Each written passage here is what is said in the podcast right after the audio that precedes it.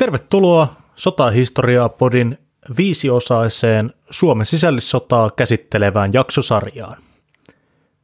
Tämä sarja on toteutettu yhteistyössä Vapaussodan invalidien muistosäätiön kanssa. Sotaa historiaa pori kiittää. Ja nyt jakson pariin.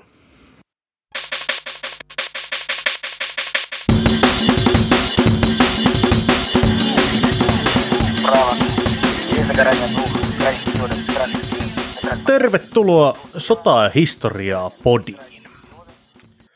Tällä kertaa jatketaan siitä, mihin viime jaksossa jäätiin, eli meidän Suomen sisällissotaa käsittelevää viisiosaista jaksosarjaa.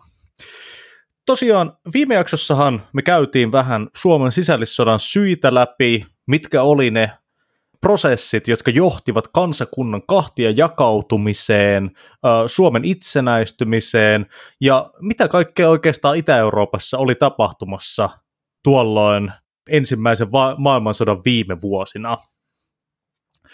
Tässä toisessa jaksossa meidän on tosiaan tarkoitus käydä läpi punainen ja valkoinen Suomi. Tosiaan siis mitä nämä kaksi osapuolta oikeasti ajoivat ja mitkä olivat heidän tavoitteensa, kuka siellä oikein taisteli ja miksi. Ja kuten aina, jaksoahan ollaan täällä laittamassa purkkiin meikäläinen eli Vikke Valtanen ja Turun studiossa Ville Remaal, terve vaan kaikille. Joo, Tampereen studio on muuttunut nyt Turun studioksi. Ollut tässä jo muutaman jakson ajan jännä jakso kyllä tulossa. Siellä on tuota, Saksan jääkärit, suojeluskuntaukot, punakaartilaiset, lakkomiehet ja sosialistiset kiihottajat nyt syynäyksen alla. Siis mahdottoman jännää ollut taas perehtyä näihinkin asioihin ja siihen, että kuinka paljon oli meneillään tuossa 1917-1918 Suomessa ja myös niin kuin muualla Euroopassa – Mm. Et jos nykyään tuntuu, että jengiltä puuttuu vähän niin kuin visiota tässä toiminnassa, niin mitä ikinä sitten tehdäänkään, niin tuolloin ihmisillä oli kyllä suuria ideoita ja niin kuin näkemyksiä siitä, että mihin suuntaan maailmaa ja yhteiskuntaa ja Suomea pitäisi muuttaa. Ja mm. yksi sellainen yhdistävä tekijä oli se, että aika kriittisellä massalla näistä suurista ideoiden haltioista, eli tavallisista suomalaisista ihmisistä, niin oli käsitys siitä, että se muutos tullaan ajamaan väkivallan keinoin jossain vaiheessa läpi. Hmm. Joo, jos näitä Suomen sisällissodan suur, ajan suurmiehiä tarkastelee tälleen vuodesta 2023, niin kyllähän tämä niinku nykyisten poliittisten puolueiden manifestit ja vaalilupaukset, niin näähän on aivan säälittävää tavaraa verrattuna. Ei ole yhtäkään kansainvälistä vallankumousta tai, tai venäläisten poisajamista luvattu yhdessäkään vaalilupauksessa ainakaan minun tietääkseni. Niin, tietysti venäläisten poisajaminen oli helpompi luvata 1918, kun Suomessa on tällä hetkellä sijoitettuna huomattavasti vähemmän venäläisiä sotilaita kuin silloin. Ainakin niin ne haluaa sun uskoon. niin, niin, totta, aivan, aivan, kyllä, kyllä. Hei, mutta me päästäänkin tähän tota, noin, agitaatioon ja mm, kansan kiihottamiseen kohta puoliin, mutta pitäisikö meidän ensin tota, palata pikkasen tähän ensimmäiseen jaksoon ja suoristaa muutama ryppy, joka oli siihen käsikirjoitukseen eksynyt. Nimittäin meidän hyvin valveutuneet ja hienosti historiaa tuntevat kuulijamme ovat ystävällisesti korjanneet yhden asiavirheen, joka oli sen verran mojova, että voitaisiin käydä se nyt ihan velvollisuuden tunnosta tässä läpi, ettei vaan profiloiduta väärän tiedon levittäjinä. Mekin ollaan siis vaan ihmisiä Viken kanssa ja välillä sattuu virheitä näihin meidän käsikirjoituksiin ja se on tosi hieno homma, että meitä niitä, niistä muistutetaan, että totta kai halutaan jakaa mahdollisimman oikeita tietoa. Joo, meillä oli semmoinen pikku virhe, että meillä meni iloisesti autonomiaa käsittelevässä osuudessa senaatti ja valtiopäivät sekaisin useammassakin otteessa. Korjauksena siis, että senaatti oli Suomen suurruhtinaskunnan aikana siis nykyistä valtioneuvostoa vastaava maan korkein toimeenpaneva elin, jolla oli myös oma oikeusosasto, joka vastasi nykyistä korkeinta oikeutta. Eli siis senaatti on ollut hallitus plus korkein oikeus tyyppinen laitos, jota sitten on toisaalta niin kuin johtanut keisari, niin kuin, noin niin kuin kuvainnollisesti, eihän tietenkään Venäjän keisari siellä niin kuin fyysisesti ollut paikalla, mutta kuvainnollisesti, ja häntä sitten usein edusti kenraalikuvernööri tässä senaatissa. Toisaalta sitten eduskuntaa taas vastasi valtiopäivät, jotka olivat siis tämä vuoden 1905 eduskuntauudistukseen asti säätyihin perustuva kansanedustuslaitos. Ja sitten 1905 eduskuntauudistuksen jälkeen, kun saatiin yhtäläinen äänioikeus, niin silloin sitten eduskunnasta tuli eduskunta, tai sitä ruvettiin kutsumaan eduskunnaksi. Ja silloin myös tämä säätyihin perustuva jako heitettiin romukoppaan. Ja, mielen- ja pikku knoppina vielä, että tämä 1905 eduskuntalakihan oli ensimmäinen tämmöinen valtiolaki, joka antoi naisille myös yleisen ja yhtäläisen äänioikeuden sekä myös oikeuden asettua ehdolle, samoin kuin miehetkin. Australia ja Uusi-Seelanti oli antanut naisille äänioikeuden jo ennen tätä, mutta siinä oli vielä semmoinen pikku juttu, että esimerkiksi Australiassa siihen oli jotain, jotain tämmöisiä niin kuin erikoiskohtia, että esimerkiksi muut kuin valkoiset naiset ei kai saanut äänestää, ja uudessa seelannissa muistaakseni naiset ei saanut asentua ehdolle. Et Suomi oli niin kuin ensimmäinen paikka, missä naiset sai niin kuin sen koko setin. Joo. Nonni, nyt on taas valtion opilliset ö, yksityiskohdat käyty läpi. Eduskunnan, valtiopäivien ja senaattien erot setvitty. Palataanpa siis kohtalon vuoteen 1918 ja jakautuneeseen Suomeen.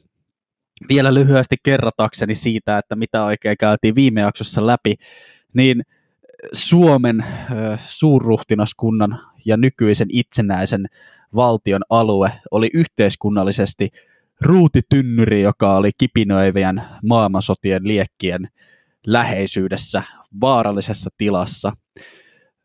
Venäjän keisarikunnan romahdus oli johtanut valtatyhjöön, jossa kaiken maailman kansanliikkeillä oli hanakasti tarpeita ajaa omia etujaan ja ihan ymmärrettäviäkin syitä epäillä sitten vastapuolten motivaatioita ajaa niitä omia etujaan. Sitten oli ongelmia järjestysvallan kanssa. Suomen poliisihan oli käytännössä lakkautettu eikä maassa ollut mitään armeijaa. Sen sijaan täällä oli runsaasti venäläisiä sotilaita, jotka ei oikeastaan itsekään tienneet, että mitä oikein tekevät täällä, kun Venäjän emämaassa oli meneillään oma romahdus. Tämän Venäjän kaoottisen tilanteen johdostahan sitten elintarvike tuonti oli myös romahtanut Suomeen. Täällä oli ihan oikeasti niin kuin, oli ruokakortilla ja etenkin kaupungeissa huolta siitä, että riittääkö leipä jokaiselle. Sitten yhdistetään massatyöttömyyteen ja inflaatioon, kun saarin pussista maksetut vallityöt olivat päättyneet ja yhtäkkiä sitten Paljon oli porukkaa toimettomana. Kansa sisäiset jakolinjat, vasemmisto-oikeisto, työläiset ja porvarit, punaiset ja valkoiset alkoivat nostaa päätään. Ja tässä jaksossa siis olisikin tarkoitus meidän purkaa vähän sitä vyyhtiä, että keitä oikein olivat punaiset ja keitä oikein olivat valkoiset. Käydään läpi nyt osapuolet tässä sisällissodassa ennen kuin siirrytään varsinaisiin taistelutoimiin ja kiväärin laukauksiin. Kyllä.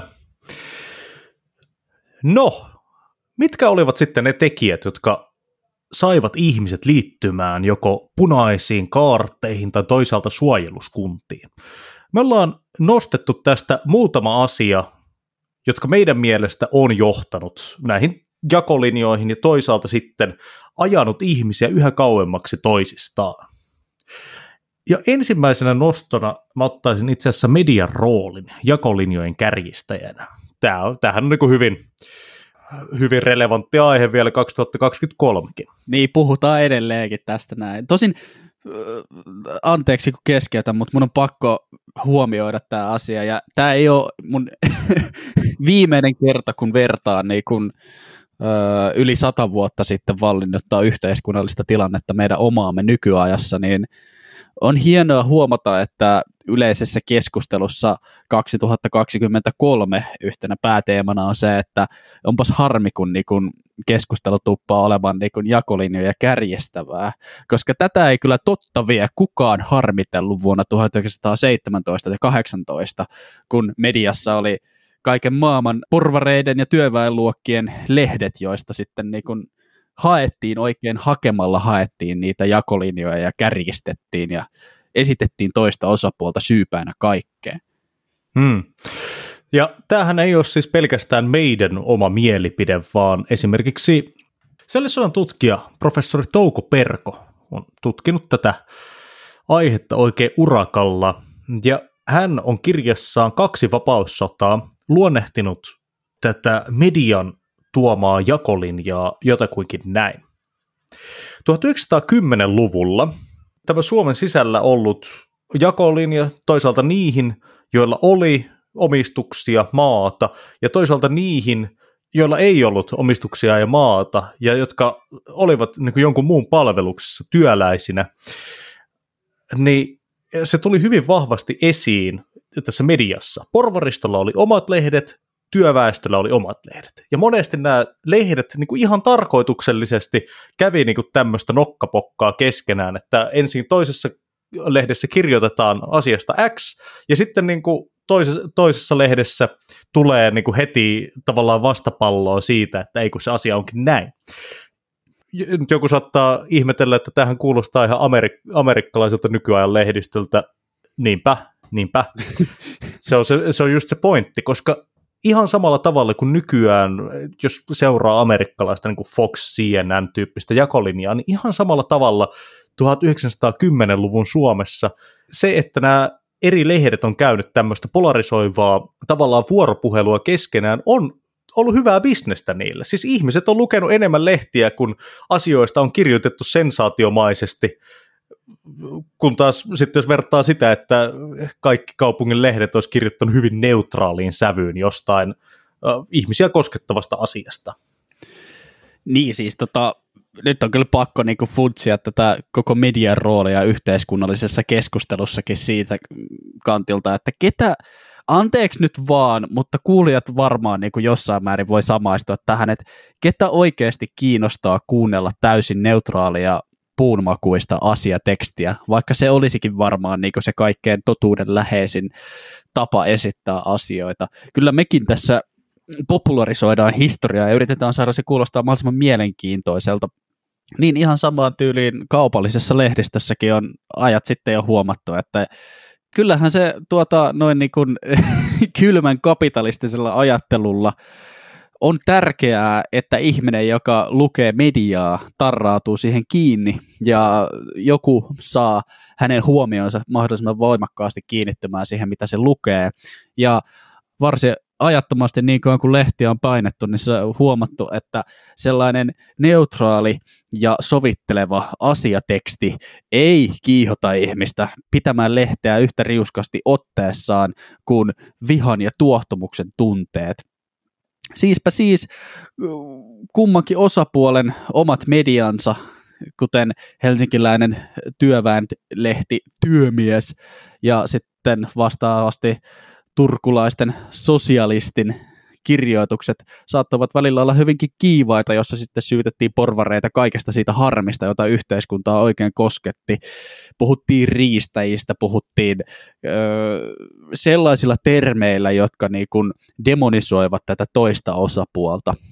Mutta eipä porvarilliset lehdetkään sanojaan säästelleet, vaan muun muassa Turussa ilmestynyt konservatiivinen uusi aura kärhämöi usein sosialistin kanssa. Eikä myöskään Turun Sanomat säästellyt sanojaan poliittisia vastustajia arvioidessaan. Tällainen niin kuin, kahtiajakoja ja vastakkainasetteluita kärjistävä mediakulttuuri oli niin kuin hyvinkin läsnä sisällissodan alla Suomessa, ja se oli ihan tietoista toimintaa puolin jos toisin. Kyllä vaan, kyllä vaan. Tätä kannattaa myös miettiä silloin, kun nykyaikaista mediakeskustelua seuraa sivusta tai siihen jopa joskus osallistuu tuolla sosiaalisen median taistelukentillä. Kyllä.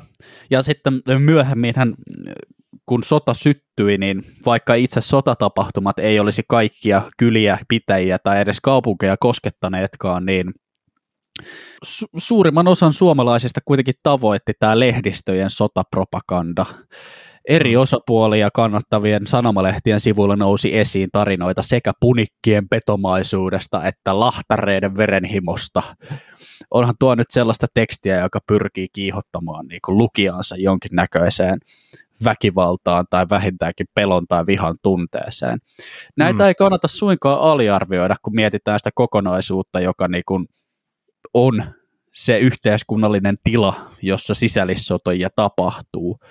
Nimenomaan tämä on mun mielestä hyvä pointti, koska ei ihan oikeasti, jos sun ainoat tiedonlähteet on sun ympärillä olevat ihmiset plus sanomalehdet, ja jos sä mietit, että sä oot työläinen jossain, mä tiedän, Tampereella, kaikki, muu, kaikki sun kaverit on työläisiä Tampereelta, että kaikki luette samoja sanomalehtiä, niin ei nyt mun mielestä ole niinku ollenkaan tuulesta temmattu juttu, että siinä rupeaa hyvinkin nopeasti oma ö, ajatusmaailma vinoutumaan sen, siinä samassa kaikukammiossa. Ja toisaalta sama juttu sitten jollekin lapualaiselle maatyöläiselle. Että tota, kun ihmiset on nykyään aika nopeita tuomitsemaan jomman kumman osapuolen taistelijoita tai toimintaa, niin kannattaa ottaa huomioon se, että niin kuin nykyään kaikilla on, tai suurimmalla osalla väestöstä on melkein kaikki tieto vähän niin kuin siinä sormenpää ulottuvilla, mutta tuolla oli aika aika erilainen.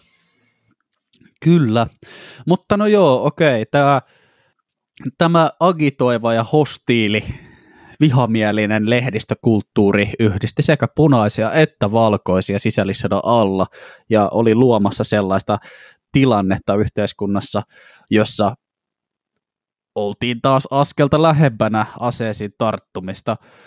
Yksi mielenkiintoinen toinenkin seikka yhdisti sekä punaisia että valkoisia, nimittäin esimerkit hieman aikaisemmasta historiasta tällaisen aktiivisen poliittisen vastarinnan saralta. Voitaisiko puhua hetki vuoden 1905 suurlakosta ja Viaporin kapinasta ja nimenomaan tällaisena ö, aktiivisen asioihin vaikuttamisen esimerkkeinä? Pitää muistaa, että samat ihmiset, jotka sotivat sisällissodassa myöhemmin 1918, ottivat osaa myös näihin tapahtumiin silloin. Niin, siis jos mietitään Su- Suomen historiaa siitä viime jakso ajalta, niin Suomessahan oli ollut kuitenkin sata vuotta rauhan aikaa. Ei ollut käyty sotia Suomen tantereella juurikaan. Okei, no siis Oolannin sota oli, mutta se nyt oli aika, aika rajo, rajattu määrä ihmisiä, jotka siitä kärsi. Ja ei ollut muutenkaan tämmöistä niin kuin aseellisen poliittisen vaikuttamisen kulttuuria aikaisemmin ollut Suomessa. Mutta 1905, kun oli nämä suurlakot, mistä viime jaksossa myös puhuttiin, niin niiden aikana oli tapahtunut tämmöinen mun mielestä aika perustavanlaatuinen käänne suomalaisessa yhteiskunnassa. Siis se, että sekä toisaalta työnantajapuoli että työntekijäpuoli molemmat ottivat väkivallan aktiivisen poliittisen vaikuttamisen välineeksi. Vaikka nämä suurlakkojen kipukohdat, nehän saatiin suurimmaksi osaksi ratkaistua silloin 1905, ja niin kuin kaikki hajaantui sitten siitä, että ei tullut mitään niin kuin suurempaa semmoista aseellista yhteenottoa, niin ne olivat kuitenkin olleet niin kuin väkivaltaisia. Ja eihän siinä tarvi kenenkään menettää henkeään, että jos porukalla on tultu vetämään turpaan sua kotiin, niin tota, kyllähän se nyt vähemmästäkin saa ihmisen pohtimaan tätä niin kuin omaa turvallisuustilannettaan uuden kerran. Ja eihän se edes tarvitse tapahtua sulle. Sehän voi olla, että jos sun naapuria tultiin vetämään porukalla turpaa, niin kyllähän sekin saa ajattelemaan, että milloin sitä tullaan meikäläisen ovelle koputtamaan. Joo, ja siis mietitään, että mitä nyt ihmiset ylipäätänsä elämässään keksii tehdä. Niin ne on jonkinnäköisiä ideoita ja esimerkkejä asioista, joista on jotain kokemusta tai joihin on joku kosketus. Ja nämä suurlakkoon liittyvät lakkoliikkeet ja sellainen aktiivisen toiminnan esimerkki, niin se on se muistijälki siellä näillä aikalaisihmisillä siitä, että tarvittaessa voidaan ryhtyä tällaiseenkin toimiin, olkoon sitten niin kuin asia mikä hyvänsä. Myöhemmin niin kuin sekä punakaartit että suojeluskunnat ja valkoisten armeijaosastot niin koostuvat ihmisistä, joilla piti olla joku luottamus siihen, että he voivat perustaa jonkinnäköisen sotilaallisen joukon. Ja äkkiseltään niin toi ei kuulosta kauhean erikoiselta, mutta lähtekääpä nyt miettimään oikeasti, että minkälaisen sosiaalisen ympyrän ympärille te lähtisitte perustamaan suojeluskuntaa tai punakaartia, että olisiko se joku opiskelijajärjestö tai niin kuin työpaikan koripallokerho vai mikä se oikein olisi, oliko se joku nettifoorumi sitten, mutta näillä ihmisillä oli esimerkki siitä jo elävässä muistoissaan sieltä reilu kymmenen vuotta aikaisemmin. Joo, ja sitten toinen tämmöinen samanlainen väkivallan käytön esimerkki omien asioiden ajamiseen niin on Viaporin kapina 1906. Tästähän muuten voi kuulla myös enemmän meidän Suomenlinnaa käsittelevästä jaksosta. Eli siis Viaporihan on Suomenlinna. Ja äh, siellähän oli siis 1906 venäläinen, äh, venäläinen osasto, joka piti sitä kotipaikkanaan, ja, ja silloin Viaporin nämä sotilaat oli ottaneet osaa tämmöiseen Venäjän koko armeijan ravistelleeseen kumoukselliseen liikkeeseen, jonka vaikutuksesta he sitten olivat niin kuin ihan armotta laittaneet omia upseereitaan kylmäksi. Ja yksi näistä upseereiden murhista tapahtui siis niin kuin ihan Helsingin keskustassa keskellä kirkasta päivää. Oliko muistaakseni Helsingin kadulla, kun se tapahtui? Et tota, siis tässä oli niin kuin suomalaisille ihan konkreettinen esimerkki siitä, että miten alempiarvoiset voivat nousta, niin kuin nyt totta kai lainausmerkeissä alempiarvoiset voivat nousta omia esimiehiään valtaa pitäviä vastaan ja niin kuin, muuttaa tämän olemassa olevan järjestyksen. Kyllä. Sitten tällaista niin kuin punaisia ja valkoisia kansakuntaa jakavaa syytä voidaan hakea myös niin kuin suomalaisesta valtajaosta että kun puhutaan yleisestä ja yhtäläisestä äänioikeudesta, niin eduskuntavaaleissa kyllä vallitsi yleinen ja yhtäläinen äänioikeus, mutta kunnissa, siellä niin kuin ihmisten kotien lähellä, siis niissä asioissa, jotka yleisesti ottaen konkreettisimmin kosketti ihmisiä, niin valta oli edelleenkin eliiteillä. Että kuntavaaleissa äänioikeus oli sidottu tuloihin – ja se tarkoittaa sitä, että suurin osa työväestöstä oli yhä 1917-18 ilman äänioikeutta, mitä tuli kunnan asioihin. Niin, ja vaikka nykyään suurinta osaa ihmisistä ei hirveästi tuo kunnallispolitiikka tunnu kiinnostavan. Ottaa vaikka huomioon. kannattaisi kyllä kiinnostaa. Niin, kyllä se kannattaa. Tota, kuitenkin, siis muistaakseni oliko viime kunnallisvaaleissa se äänestysprosentti oli noin 55 prosenttia. Et noin et 45 prosenttia ihmisistä, melkein puolet jättää äänestämättä. Mutta jos sä mietit sitä, niin suurin osa sun jokapäiväistä palveluistahan on siis kunnan tuottamia. Mieti koulut, terveydenhuolto, kaavoitus, tiet, niin sehän, nämä on kaikki niitä jokapäiväiseen elämään tärkeitä rakennuspalikoita, jotka on kunnan tarjoamia, kunnan tuottamia. Ja jos ei sulla ole niin mitään päätäntävaltaa siihen, että miten ne tehdään, niin totta kai ne tehdään jonkun muun ehdoilla kuin sinun. Joo, ja tässä olikin niin yksi semmoinen ö, hyvin mehukas aihe, johon nämä työväen tota, agitaattorit usein tarttuivat. Tämä niin kunnallishallinnon epäoikeudenmukaisuus ja se rahan valta kunnan asioissa. Hmm. Että kyllähän jos miettii nykyaikaistakin suomalaista kuntapolitiikkaa, niin itsellä tulee ainakin mieleen koko liuta kaikenlaisia mielenkiintoisia suhmurointeja, mitkä on, mitkä on tässä vuosien varrella tehty omassakin kotikunnassani, tai ainakin vähentää mielenkiintoisia päätöksiä, niin sitten jos miettii vielä, että osa ihmisistä ei ole edes ollut äänioikeutettuja siinä, kun tehdään niitä kunnallispäätöksiä, niin jokainen voi miettiä, kuinka paljon enemmän suhmurointia siellä on tapahtunut. No, mutta mennään eteenpäin. Tosiaan no. siis neljäntenä tämmöisenä jakavana tekijänä, mikä jakoi ihmiset punaisiin ja valkoisiin, voidaan pitää siis Suomen taloudellista tilannetta tässä 1918 vuonna. Siis ensimmäinen maailmansota oli aiheuttanut Suomessa aikamoisen boomin 1914-1916. Uh, ensinnäkin siis sotahan totta kai aiheuttaa suurta kysynnän kasvua, ja koska Suomi ei ollut varsinaisesti sotatoimialue, niin täällä oli paljon kapasiteettia tuottaa erilaisia hyödykkeitä, joita sotaan tarvittiin, esimerkiksi vaikka metallia, puutavaraa, voita, lihaa, tämmöisiä asioita, niin Suomessa oli koettu nousukausi, ja toisaalta sitten myös Venäjän kruunu oli laittanut aika paljon rahaa erilaisiin linnoitustöihin eri puolella Suomea. eli siis tilanne oli ollut aika hyvä pari vuotta.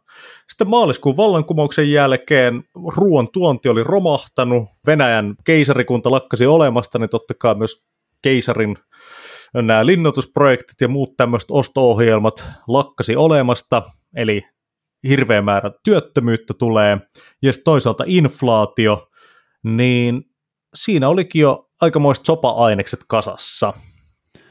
Kyllä, kyllä. Näistä puhuttiin jo viime jaksossa.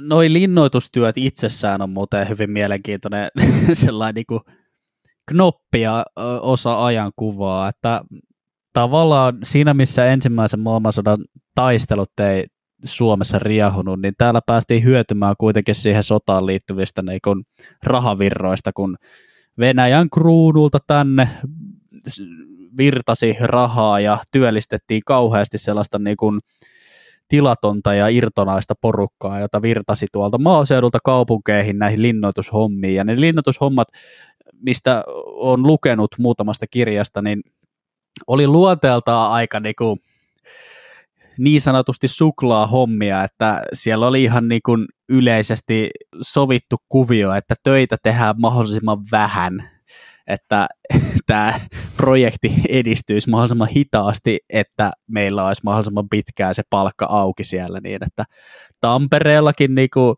oli linnoitustyöläisten kesken niin kuin ihan sellaista yleistä huvia kilvoitella siitä, että kuka kehtasi nojailla lapioa pisimpään.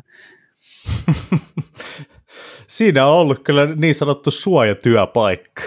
On ollut ihan OG suojatyöpaikka ja aut armias, kun samaan aikaan yhtäkkiä iskee kovat kriisit ja suojatyöpaikkakin lähtee alta pois, niin kyllä sitä tota noin, niin saattaisi äh, alkaa etsiä syyllisiä omaan huonoon tilanteeseensa ja se syyllinenhän löytyy heti, kun saat työväen sanovat käsiisi, luet lehteä, siellä kerrotaan, kuinka pahat riistä ja kapitalistit ovat tämän kaiken takana.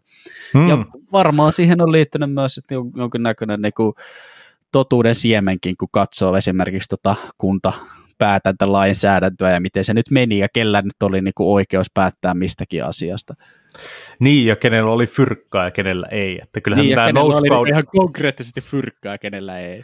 Että kyllähän tämä niin nousukauden nämä hedelmät oli isoksi osaksi kuitenkin mennyt sille rikkaammalle luokalle. Ja tota, sitten kun nämä hyvät ajat päätty, niin työläisten keskuudessa oli aika isoksi osaksi vähän semmoista fiilinkiä, että tota, no ei tämä nyt ollut mitään varsinaista ruusulla tanssimista silloin, kun oli hyvät ajat, ja nyt kun tulee huonot ajat, niin, niin kun lyödään kahta enemmän lapiolla takaraivoon, niin ei tämä nyt, ei tämä nyt ihan tälleen kuuluisi mennä.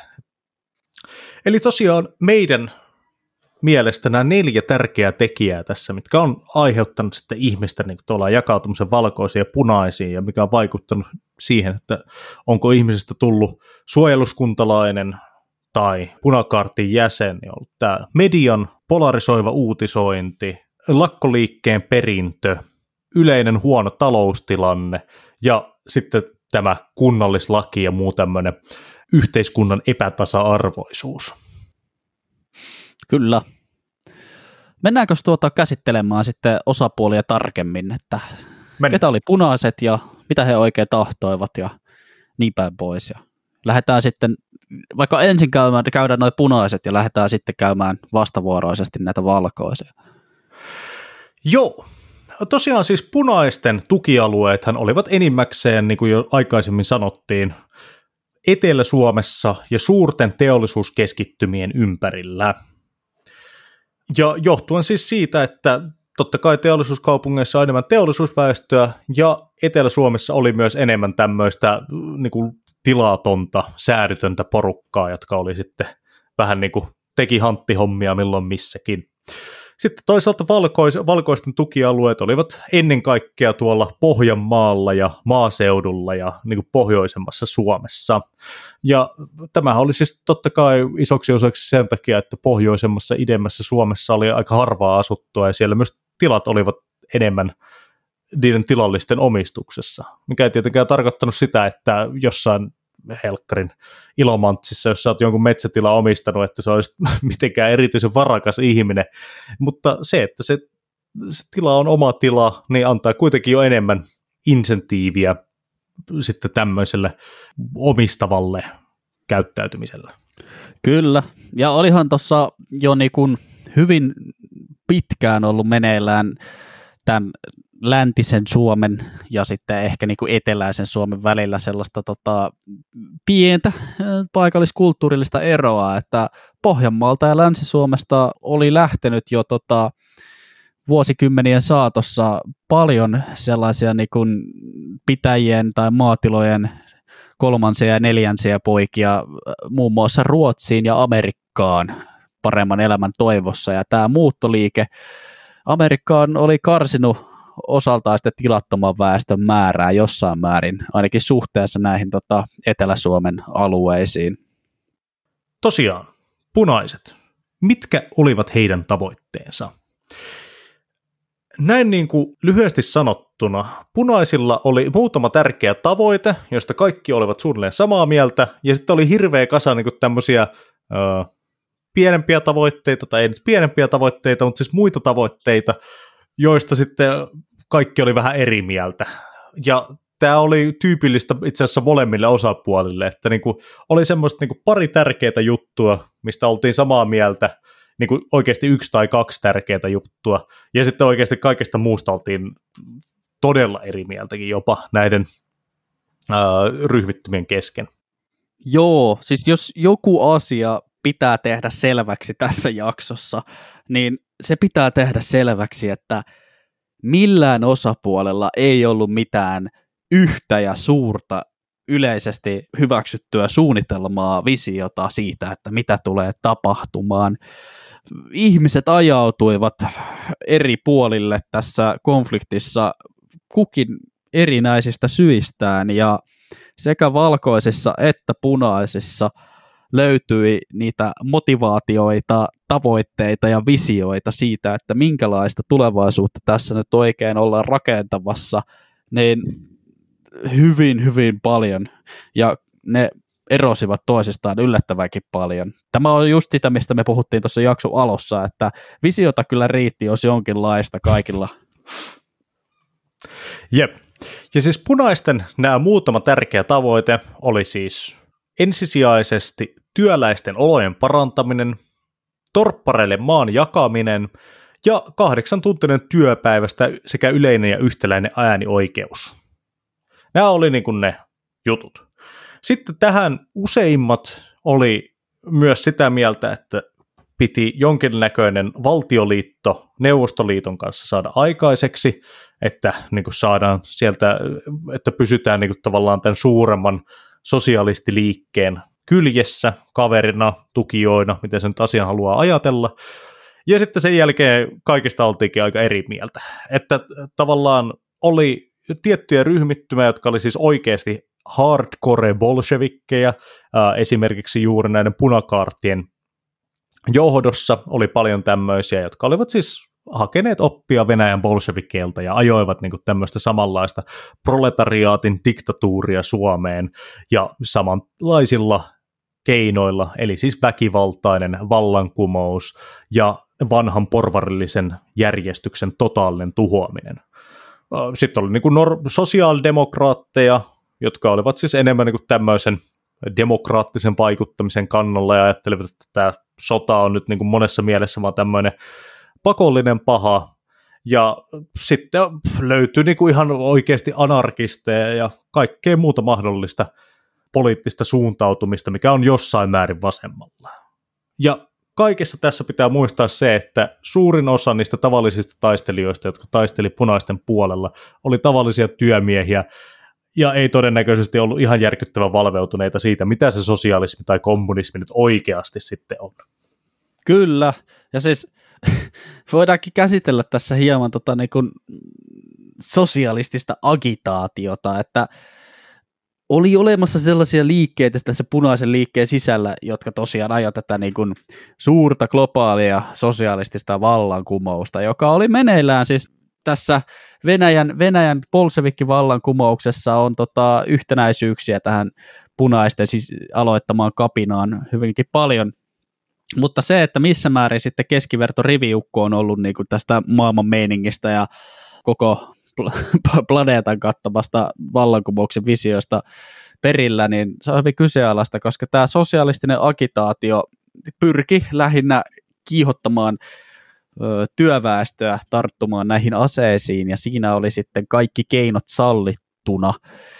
Nyt puhutaan nimenomaan sellaisesta hyvin mielenkiintoisesta 1900-luvun taitteeseen ja alkupuolelle liittyvästä ajan kuvaan ilmiöstä, kun sosialistikiihoittajat. Ja nämä on ollut marksilaisen luokkataistelun hankkeen niin kuin henkeen ja vereen vannoutuneita ihmisiä, jotka katsoivat vaan niin kuin väestöstä sen sopivan yleisönsä ja mukauttivat tämän tota, agitaatiotoimintansa siihen yleisöön, että katso, ketä näitä, mikä näitä kiinnostaa, lupaa niille kaikki ja tota, yritetään sitten valaa jonkinnäköistä vastakkain asettelua ja joukkovoiman tuntoa näitä porvareita vastaan. Ja nämä sosialistiagitaattorit tosiaan ensimmäiset koulutettiin ihan niin kuin tarkoituksella Suomessakin jo 1800-luvun loppupuolella. He hyödynsivät kaikkea sitä, mikä niin kuin silloinkin ihmisten mielissä oli tuttua, että taitavasti yhdistettiin kristillistä retoriikkaa ja motiivit kumpusi usein kansainvalistuksesta ja tästä, että niin kun nyt jaetaan tietoisuutta pienille ihmiselle.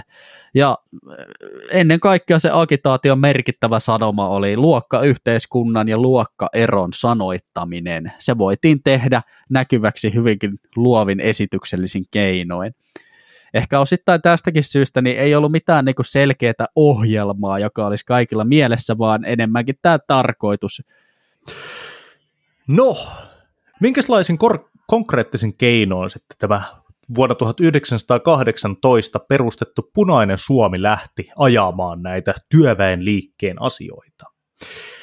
Tosiaan punaisethan perustivat siis kansanvaltuuskunnan, josta tuli siis niin tämä Suomen ylin toimeenpaneva elin äh, senaatin tilalle. Senaattihan oli lähtenyt siis Vaasaan karkuun tässä kohtaa kansanvaltuuskuntaa johti SDP, ja SDPn päämiehenä toimi Kullervo Manner, joka on myös mielenkiintoisesti Suomen historian ainoa diktaattoriksi virallisesti nimitetty mies.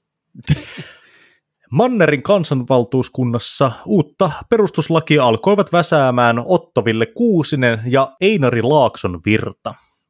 Ottoville Kuusinenhan tulisi myös myöhemmin tunnetuksi Terijoen hallituksen johtajana talvisodan aikaa.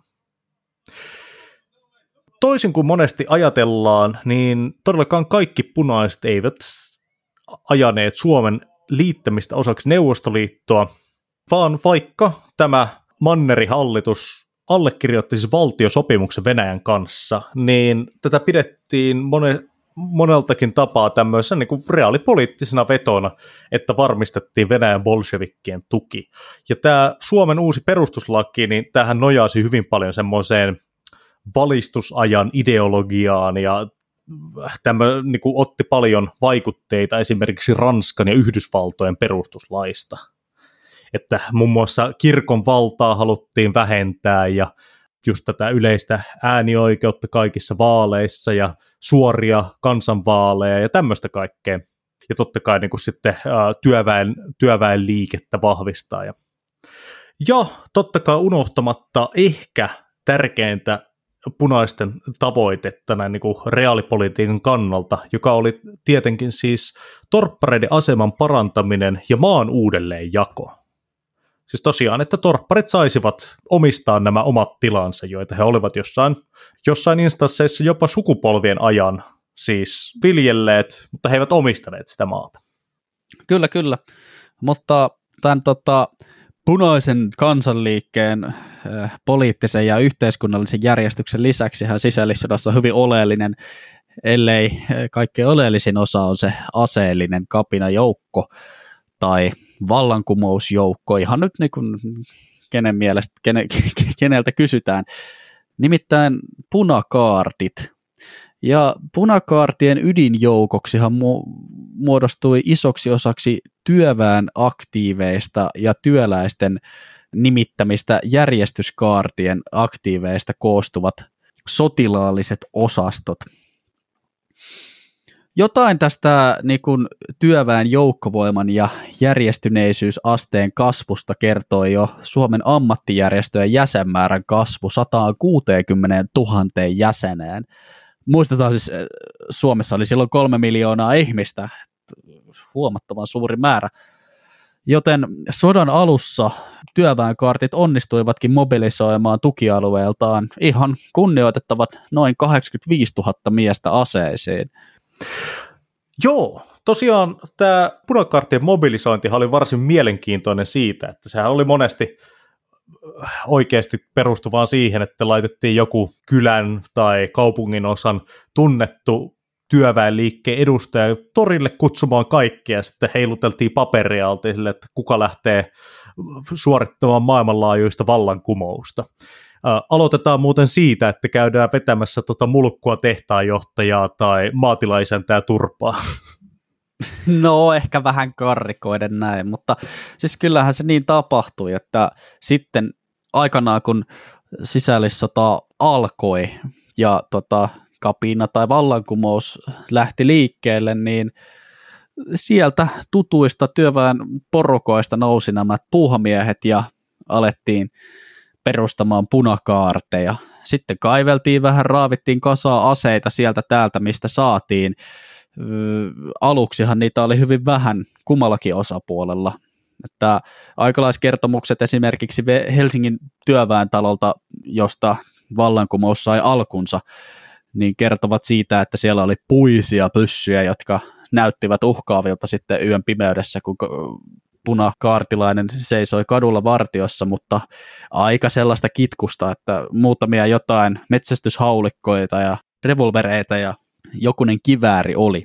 Sitten hyvin pianhan niin kun kaikki osapuolet alkoivat riisumaan näitä venäläisiä sotilaista aseista, joita oli maa täynnä ja tavallaan se tänne sijoitettu venäläiset sotilasjoukot aseistivat kummankin osapuolen sisällissodan alussa.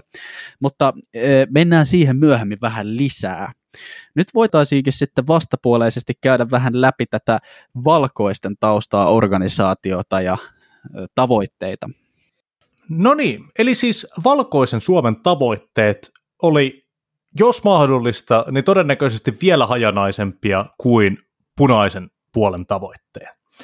Siis valkoisia yhdisti oikeastaan käytännöllisesti tasan yksi asia, ja se oli se, että ajetaan venäläiset pois Suomesta ja kukistetaan punaiset. Se oli niin kuin se yhdistävä tekijä.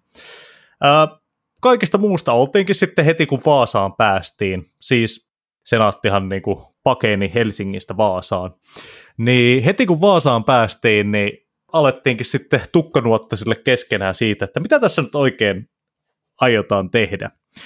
Uh, niin kuin ihan perustavanlaatuisesti jo uh, yksi iso kysymys oli saksalaiskysymys, eli siis halutaanko olla kuinka läheisissä tekemisissä Saksan kanssa, halutaanko me saksalaisia joukkoja Suomeen, ja jos ei haluta, niin mitä me aiotaan tehdä, koska voi olla, että ne tulee lupaa kysymättä. Um, kaikista saksalaismyönteisin puolue oli RKP, joka yhdessä vanhasuomalaisten kanssa ajoi siis Suomeen kuningasta, saksalaista kuningasta. Ja he olivat niin tämmöisiä suuria Saksan ihailijoita ja halusivat niin tehdä Suomesta tämmöisen Saksan alusmaan tai vasallivaltion, joka toimisi vähän niin kuin tämmöisen saksalaisen järjestyksen majakkana täällä Itä-Euroopassa, ja toisaalta sitten Saksa antaisi Suomelle turvaa venäläisiä vastaan. No, sitten toisaalta oli nuorsuomalaiset, jotka oli toinen iso puolue tässä senaatissa, jotka toisaalta olivat sitten paljon tasavaltalaisempia ja suhtautuivat paljon nihkeämmin sitten näihin saksalaisiin. He halusivat Suomeen ennen kaikkea tasavaltalaisen valtiojärjestyksen ja toisaalta ajattelivat, että Suomen olisi parempi olla lähempänä Ranskaa ja Britanniaa ja sitten niin kuin heiltä yrittää saada suojelusta ulkovaltojen sekaantumista vastaan. Ranska ja Britannia ja Yhdysvallat olivat lähettäneet tammikuussa 1918 tuonne Pohjois-Venäjälle suhteellisen mittavan retkikunnan jengiä sekaantumaan tähän Venäjän sisällissotaan. Ja myös siis Krimille oli lähetetty joukko-osastoja YMS näitä bolshevikkeja kukistamaan. Että niin kuin, tämä ei ollut ollenkaan tuulesta temmattu ajatus, että joku tai Britannia saattaisi lähettää jotain apua tänne. Olipa vielä sitten tähän päälle kaikenlaisia pienempiä suuntauksia, jotka ajoivat erilaisia ulko- ja sisäpoliittisia asioita. Ehkä tärkeimpänä kiistakysymyksenä näistä muista asioista oli sitten se, että pitäisikö Suomeen esimerkiksi saada kaksikamarinen eduskunta, koska nyt Suomessa oli totta kai ollut vasta noin vuosikymmenen tämä yksikamarinen eduskunta, jossa on yleinen yhtäläinen äänioikeus, ja nyt ajateltiin, että no ne, kattokaa nyt mitä tapahtui, että kun annettiin kaikenlaisen roskaväen äänestää miten sattuu, niin nyt SDP pääsi valtaan ja nyt ollaan sisällissodassa, niin pitäisiköhän tähän nyt kuitenkin saada joku tämmöinen niin vähän valikoivammin valittu edustuslaitos, joka sitten pitäisi vähän niin kuin jöötä tässä, ettei mennä taas niin kuin johonkin ihan älyttömyyksiin tulevaisuudessa. Tästä Suomen kuningashankkeesta ehdottomasti tullaan vielä puhumaan lisää ehkä tässä jaksosarjan viimeisessä osassa. Se on kyllä jännä Suomesta sen lyhyen historian aikana on ehditty tota, tehdä vaikka mitä, että voitaisiin heittää sellainen ihan mun mielestä pätevä argumentti tulille, että Suomi on ehtinyt olla tasavalta, kuningaskunta, itsenäinen, autonominen alue ja sitten työväen neuvostokin muutamassa eri vaiheessa. Mutta kuitenkin suurin osa ajasta ihan tasavalta. Mutta hei, ei me voida puhua valkoisesta ilman, että me puhutaan jääkäriliikkeestä. Erittäin olennainen osa etenkin tätä valkoisten sotilasorganisaatiota ja sotilaallisen voiton avain, uskallanpa jopa väittää näin. Jääkäriliike.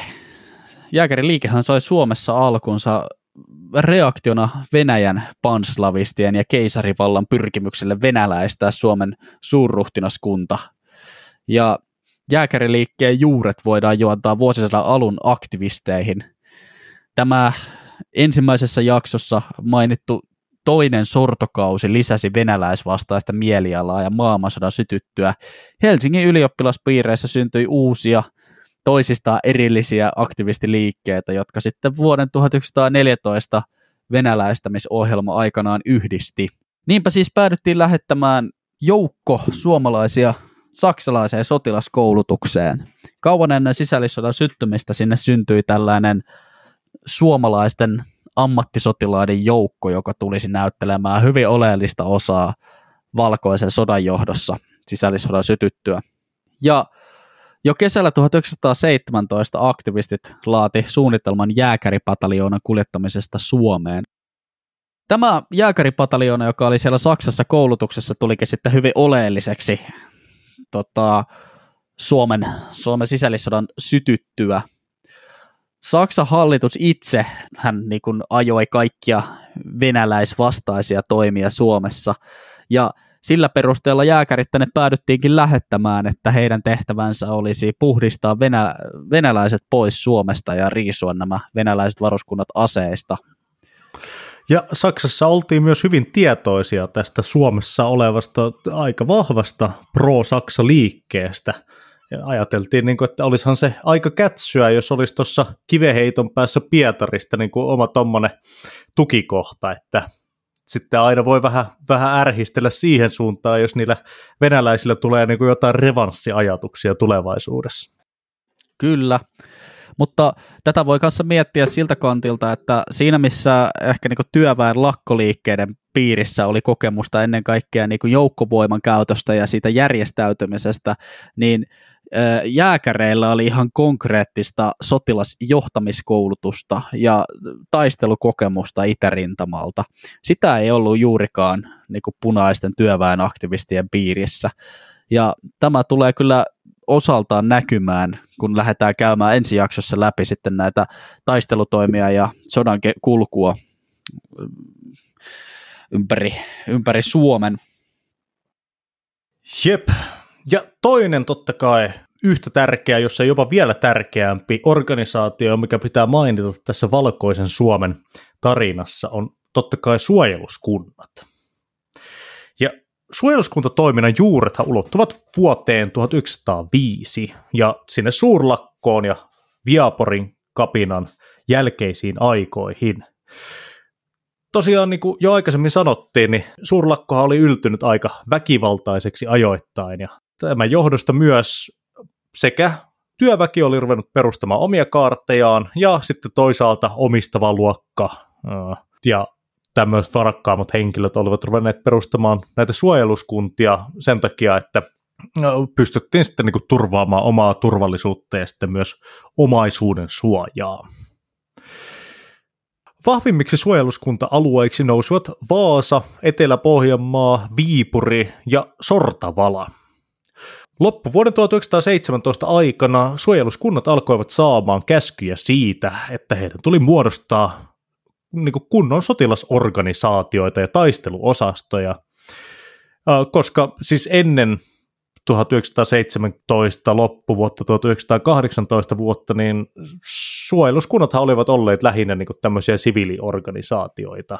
Että tokihan siellä harjoiteltiin niin täm, sotilastaitoja ja silleen, mutta ei se nyt tarkoita, että vaikka sä olisit kuin hyvä ampumahiihtäjä, niin se nyt ei varsinaisesti tee susta vielä komppaniatason logistiikka erikoisosaajaa.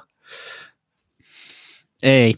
Tässä niin kuin suojeluskuntien muuttaminen siviiliorganisaatioista jonkinnäköisiksi sotilaallisiksi taisteluosastoiksi niin korostuu tämä Saksan jääkäreiden ö, sotilasosaaminen. Ja tietysti myös suojeluskuntaliikkeiden sotilaallinen voima itsessään oli aika vaatimatonta siinä sisällissodan kynnyksellä, että sitä saatiin kipeästi kaivattuja pyssyjä ja kalustoa Saksasta saatujen aselastien mukana. Myös ennen sisällissodan syttymistä onnistuttiin hankkimaan Pietarista ihan rahalla ostamalla jokin määrä aseita – Hmm. Mutta samaan aikaan eri puolilla maata toimineiden suojeluskuntien yhteistoiminta tehostui yhteisillä neuvottelu- ja koulutustilaisuuksilla ihan tässä kriittisinä kuukausina ennen sisällissodan syttymistä, mikä itsessäänkin jo saattaa kieliä tästä niin kuin punakaartien ja suojeluskuntien erosta, mitä tulee sotilasorganisaatioon, että on varmaan ihan safe to say olipas ikävä anglismi, anglismi, mutta lipsahti sieltä vähän se. On varmaan ihan turvallista sanoa, että tota, suojeluskunnat oli paremmin sotilaallisesti organisoituneita kuin nämä punakaartit. Jep, ja myös tämä suojeluskuntien parempi organisaatio, ainakin paikallistasolla heti aluksi, niin on iso syy siihen, että minkä takia toisaalta punaiset eivät päässeet niin kuin siinä kuin alussa oli se sekasortoinen tilanne, niin eivät päässeet heti niin kuin etenemään siinä sen enempää, koska toisaalta pienikin hyvin organisoitu joukko pystyi pidättelemään, jos ei nyt suoraan voittamaan, paljon paljon suurempaa joukkoa, joka oli huonommin organisoitu. Kaiken kaikkiaan voidaan sanoa, että suojeluskunnat oli ehkä alun perinkin vähän paremmin tähän niin kuin varsinaiseen sodankäyntiin suunnattuja organisaatioita kuin sitten nämä punaisten punakaartit. Ja sitten toisaalta ne suojeluskunnat yleensä harjoittelivat äh, niin kuin semmoista sodankäyntiä siis metsissä, äh, maaseudulla, mikä sitten loppujen lopuksi kuvasti enemmän sitä sotaa, mitä Suomen sisällissodassa tullaan käymään, koska no, niin kuin kaikki nyt tietää, niin Suomi on aika harvaa asuttu maa, että vaikka Tampereella toki käytiin ratkaisevat kaupunkitaistelut, niin tota, eipä Suomessa eipä nyt niitä kaupunkitaisteluita ihan hirveästi muita ollut. Hmm.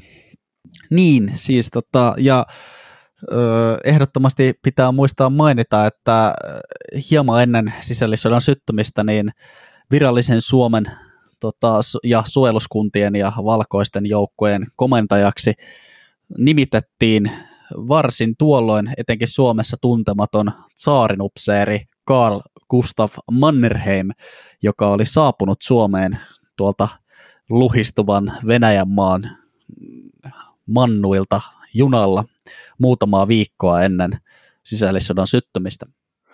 Joo, tässä pitää muistaa, että Mannerheimin nimitys niin kuin ylipäälliköksi ei todellakaan ollut mikään läpihuutojuttu, ja siis monet Suomen muut upseerit oli aivan raivoissaan siitä, että, äh, että Mannerheim nimitettiin, siis entinen Venäjän saarin upseeri ja uskollinen ryssä, niin kuin häntä silloin nimitettiin. Joo, ja oli Sitten siinä tulee. siis niin kuin ihan jääkäreidenkin riveissä tota, suurta nurinaa siitä, että kun heitä sitten lähdettiin Saksasta palauttamaan ö, Suomeen ja heidän omassa mielessään heidän tehtävänsä oli nimenomaan ryssien ajaminen pois maasta, niin suurta ihmetystä aiheutti se, että kuka tämä Mannerheim oikein on venäläinen upseeri, että mehän tultiin tänne ajamaan venäläiset pois maasta. Joo, ja sitten Mannerheimin mun mielestä aika pitkänäköinen poliittinen liike siitä, että hän päätti siis hajauttaa nämä jääkärit eri osastoihin, että hän, hän teki kyllä aika nopeasti, tai muutkin Suomen valtionjohdossa teki aika nopeasti sen 1 plus 1 laskelman, että jos meillä on täällä tämmöinen yksi sotilasosasto, joka on koulutukseltaan ja aseistukseltaan täysin ylivoimainen verrattuna mihin kaikkiin muihin joukko-osastoihin, mitä Suomessa tällä hetkellä on, ja heillä on yhtenevät intressit, ja toisaalta samoja tämmöisiä mm, sosiaalisia ympyröitä, missä he ovat todennäköisesti paljon ideologisia samanlaisuuksia, niin se, että jääkärit olisi taistellut omana yhtenäisenä joukko-osastona olisi voinut olla poliittisesti aika, aika hankala juttu, jos he sitten jossain vaiheessa olisivat esimerkiksi päättäneet jonkinnäköistä sotilasvallan kaappausta vaikka yrittää. Kyllä, mutta, mutta niin Mannerheim esikuntineen lähti 18. ensimmäistä 1918 junalla Helsingistä Tampereen kautta Vaasaan hieman rauhallisemmille tukialueille ylläpitämään ö, asevoimia ja ottivat sitten jääkärit siellä Vaasassa aikanaan vastaan, kun lähdettiin valkoista armeijaa perustamaan. Ja tähän valkoisen armeijan perustamiseen siellä Pohjanmaalla liittyykin hyvin konkreettisesti vähän vähemmälle huomiolle tässä jaksossa vielä jäänyt porukka Suomessa, nimittäin venäläiset joukot Suomessa. Suomihan oli täynnä Venäjän armeijan joukko-osastoja ja helmikuun vallankumouksen jälkeen Suomessahan ei ollut enää poliisia taikka armeijaa, joka olisi voinut rauhoittaa sen yhteiskunnallisen tilanteen. Sen sijaan Suomessa oli edelleen tuhansia Venäjän keisarin sotilaita, mutta koska Venäjällä oli meneillään vallankumous, niin ei heillä ollut enää johtajaa. Ja rauhattomassa tilanteessa työläiset, kun alkoivat perustaa näitä omia aseellisia joukkojaan, punakaarteja, niin porvarit alkoivat sitten samaan aikaan perustaa omia aseellisia joukkojaan, näitä suojeluskuntia. Sekä porvarit että työläiset alkoivat siis pelätä, että toinen osapuoli aloittaa sodan ja pelko kiristi tilannetta entisestään. Molemmilla osapuolilla oli tällainen niin kuin, suuri motivaatio hankkia mahdollisimman paljon aseita sodan varalle.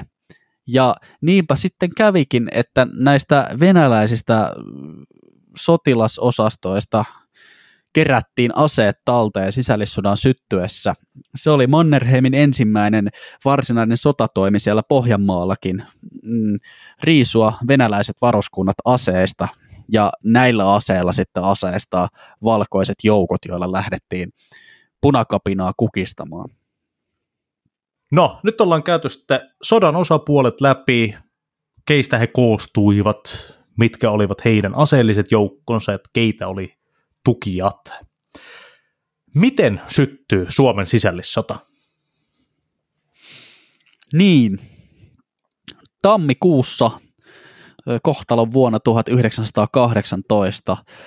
Suomen porvarillinen senaatti eli hallitus pyysi tosiaan Kaar Gustaf Mannerheimia luomaan Suomeen tiukan järjestyksen. Hallitus nimitti suojeluskunnat Suomen viralliseksi armeijaksi tammikuun lopussa 1918. Se tarkoitti, että työläisten punakaarteista tuli laittomia joukkoja, joiden tuli luopua aseistaan. Työläiset eivät hyväksyneet sitä. Tämä oli juuri se, jota he olivat pelänneet, tätä varten oltiin valmistauduttu. Suomessa oli sekava tilanne. Maa oli julistautunut itsenäiseksi joulukuun alussa, mutta se oli pullollaan venäläisiä sotilaita sekä oikeisto- ja vasemmiston välisen sisällissodan partaalla. Ensimmäiset aseelliset yhteenotot punaisten ja valkoisten välillä tapahtuivat Kaakkois-Suomessa tammikuun viimeisillä viikoilla. Ja punaiset aloittivat vallankumouksen virallisesti Helsingissä yöllä 27. tammikuuta. Ja samaan aikaan Pohjanmaalla Mannerheimin komentavat suvelluskunnat alkoivat riisoa venäläisiä varuskuntia aseista. Sota oli siis nyt virallisesti alkanut. Ja sodan alettua molemmat osapuolet pyrkivät riisumaan toisensa mahdollisimman nopeasti aseesta. Eteläisessä Suomessa suojeluskunnat joutuivat kuitenkin sel- selkeään alakynteen. Niin Helsingissä, Tampereella, Turussa kuin Viipurissakin suojeluskuntalaisille muodostui käytännössä vain muutama vaihtoehto. Joko paeta pohjoiseen ja liittyä muihin suojeluskuntiin siellä Länsi-Suomessa heidän tukialueillaan, tai piiloutua ja yrittää jatkaa taistelua passiivisella vastarinnalla tai sabotaasilla. Kolmas ja viimeinen vaihtoehto oli taistella, eli siis käytännössä joutua punaisten vangeksi tai kuolla. Sen sijaan pohjoisessa suojeluskuntalaisilla oli paremmat asemat. Ne onnistuivat vangitsemaan punakaartilaiset ja venäläiset tai ajamaan heidät karkusalle, Joistakin kaupungeista, kuten Oulusta, Kuopiosta, Mikkelistä, Joensuusta ja Savonlinnasta käytiin pienehköjä kahakoita, jotka suojeluskunnat siellä sitten voittivat. Näin ollen voidaan sanoa, että sisällissodan syttyessä rintamalinjan muodostui suurin piirtein seuraavia paikkakuntien pohjoispuolelle. Pori, Tampere, Lahti, Kouvola, Viipuri. Maantieteellisesti siis vain pieni osa Suomesta oli punaisten käsissä, mutta toisaalta kyseessä oli alue, jolla sijaitsevat lähes kaikki merkittävät kaupungit, mukaan lukien pääkaupunki, joka oli punakaartien hallussa. Näin alkaa siis Suomen sisällissota, mutta näin loppuu myös tämänkertainen Sota ja historiaa podin jakso. Kyllä, ja ensi jaksossa lähdetäänkin sitten läpikäymään sisällissodan taistelutoimia ja sitä lyhyttä, mutta veristä ö, ajanjaksoa, jossa punaiset ja valkoiset kamppailevat Suomen herruudesta. Kiitos paljon kaikille, jotka jaksoitte kuunnella tämänkin jakson. Muistakaa, että meitä kannattaa seurata sosiaalisissa medioissa, Instagramissa, Facebookissa ja Twitterissä. Siellä meihin voi ottaa yhteyttä, ehdottaa jaksoja ja antaa palautetta. Näin. Tämä oli Sota- ja historiapodi tällä kertaa. Jos olet ollut jo pidempiaikainen jaksojen kuuntelija, niin tsekkaahan meidän Buy Me Coffee-sivusto, jossa voit tukea podcastin tekoa muutamalla eurolla. Se on siis tosiaan kerrasta poikki homma, ei mitään semmoisia, että joku ottaa sulta joka kuukausi fyrkkaa tililtä, vaan muutama euro voit heittää, that's it. Meistä on aina mukavaa, jos joku arvostaa myös rahallisesti meidän podcastin tekoa, koska luoja tietää, että kaikki nykymaailmassa on kallista, etenkin podcastin tekovälineet. yes. Kiitos paljon seuraavan kertaan. Ja seuraavalla kerralla päästään oikeasti sitten niihin taisteluihin, mä lupaan. Kyllä. Se on tässä. Joo, moro.